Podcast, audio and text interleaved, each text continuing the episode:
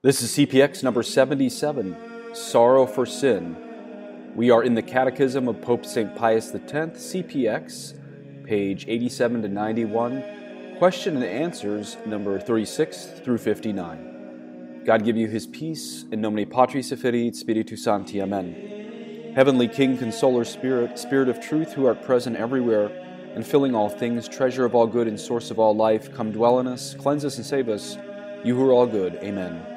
In nomine Patris et Filii Spiritus Sancti. Amen. Sorrow for sin, number 36. What is sorrow for sin? Answer Sorrow for sin consists in grief of soul and in a sincere detestation of the offense offered to God. Number 37. How many kinds of sorrow are there? Answer Sorrow is of two kinds perfect sorrow or contrition, and imperfect sorrow or attrition. Number 38. What is perfect sorrow or contrition? Answer Perfect sorrow is a grief of soul for having offended God because he is infinitely good and worthy of being loved for his own sake. Number 39. Why do you call the sorrow of contrition perfect sorrow? Answer I call the sorrow of contrition perfect sorrow for two reasons. One, because it considers the goodness of God alone and not our own advantage or loss. And two, because it enables us at once to obtain pardon for sins, even though the obligation to confess them still remains.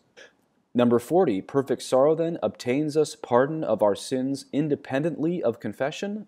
Answer, perfect sorrow does not obtain us pardon of our sins independently of confession because it always includes the intention to confess them. Number 41, why does perfect sorrow or contrition produce the effect of restoring us to the grace of God? Answer, Perfect sorrow or contrition produces this effect because it proceeds from charity, which cannot exist in the soul together with sin. Number 42. What is imperfect sorrow or attrition? Answer Imperfect sorrow or attrition is that by which we repent of having offended God because He is our supreme judge, that is, for fear of the chastisement deserved in this life or in the life to come, or because of the very foulness of sin itself. 43. What qualities must sorrow have to be true sorrow? Answer Sorrow, in order to be true, must have four qualities. It must be internal, supernatural, supreme, and universal. Number 44. What is meant by saying that sorrow must be internal? Answer It means that it must exist in the heart and will and not in words alone. Number 45. Why must sorrow be internal? Answer Sorrow must be internal because the will, which has been alienated from God by sin, must return to God by detesting the sin committed. Number 46. What is meant by saying that sorrow must be supernatural? Answer It means that it must be excited in us by the grace of God and conceived through motives of faith. Number 47. Why must sorrow be supernatural? Answer Sorrow must be supernatural because the end to which it is directed is supernatural, namely God's pardon, the acquisition of sanctifying grace, and the right to eternal glory. Number 48. Explain more clearly the difference between natural and supernatural sorrow. Answer He who repents of having offended God because God is infinitely good and worthy of being loved for his own sake, of having lost heaven and merited hell, or because of the intrinsic malice of sin has supernatural sorrow since all these are motives of faith. On the contrary, he who repents only because of the dishonor or chastisement inflicted by men, or because of some purely temporal loss, has a natural sorrow, since he repents from human motives alone. Number 49. Why must sorrow be supreme? Answer Sorrow must be supreme because we must look upon and hate sin as the greatest of all evils being as it is an offense against God. Number 50. To have sorrow for sin, is it necessary to weep, as we sometimes do, in consequence of the misfortunes of this life? Answer It is not necessary to shed tears of sorrow for our sins. It is enough if our heart we make more of having offended God than of any other misfortune whatsoever. Number 51. What is meant by saying that sorrow must be universal? Answer, it means that it must be extended to every mortal sin committed. Number 52, why should sorrow extend to every mortal sin committed? Answer Because he who does not repent of even one mortal sin still remains an enemy to God. Number 53. What should we do to have sorrow for our sins? Answer To have sorrow for our sins, we should ask it of God with our whole heart and excite it in ourselves by the thought of the great evil we have done by sinning. Number 54. What should you do to excite yourself to detest your sins? Answer To excite myself to detest my sins, one, I will consider the rigor of the infinite justice of God and the foulness of sin which has defiled my soul and made me worthy of the eternal punishment of hell. Two, I will consider that by sin I have lost the grace, friendship, and sonship of God and the inheritance of heaven. Number three, that I have offended my Redeemer who died for me and that my sins caused his death. Number four, that I have despised my Creator and my God, that I have turned my back upon Him who is my supreme good and worthy of being loved above everything else and of being faithfully served. Number 55. In going to confession, should we be extremely solicitous to have a true sorrow for our sins? Answer In going to confession, we should certainly be very solicitous to have a true sorrow for our sins, because this is of all things the most important. And if sorrow is wanting, the confession is no good. Number 56. If one has only venial sins to confess, must he be sorry for all of them? Answer. If one has only venial sins to confess, it is enough to repent of some of them for his confession to be valid, but to obtain pardon for all of them, it is necessary to repent of all he remembers having committed. Number 57. If one has only venial sins to confess, and if he does not repent of even one of them, does he make a good confession? Answer. If one confesses only venial sins without having sorrow for at least one of them, his confession is in vain. Moreover, it would be sacrilegious if the absence of sorrow was conscious. Number 58. What should be done to render the confession of only venial sins more secure? Answer To render the confession of venial sins more secure, it is prudent also to confess, with true sorrow, some grave sin of the past, even though it has already been confessed. Number 59.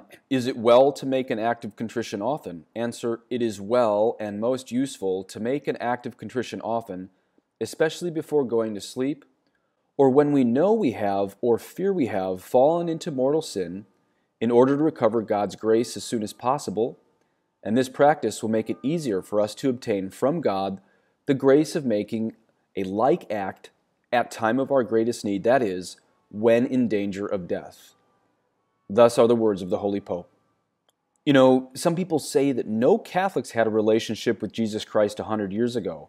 But notice in today's catechism, written over 100 years ago, it's all about sorrow, sorrow for sins being the most important aspect of forgiveness of sins. So you got to ask yourself 100 years ago, what were traditional Catholics called to have sorrow before? Sorrow before a moral theology book? No. Sorrow before a rigorous system of theology? No.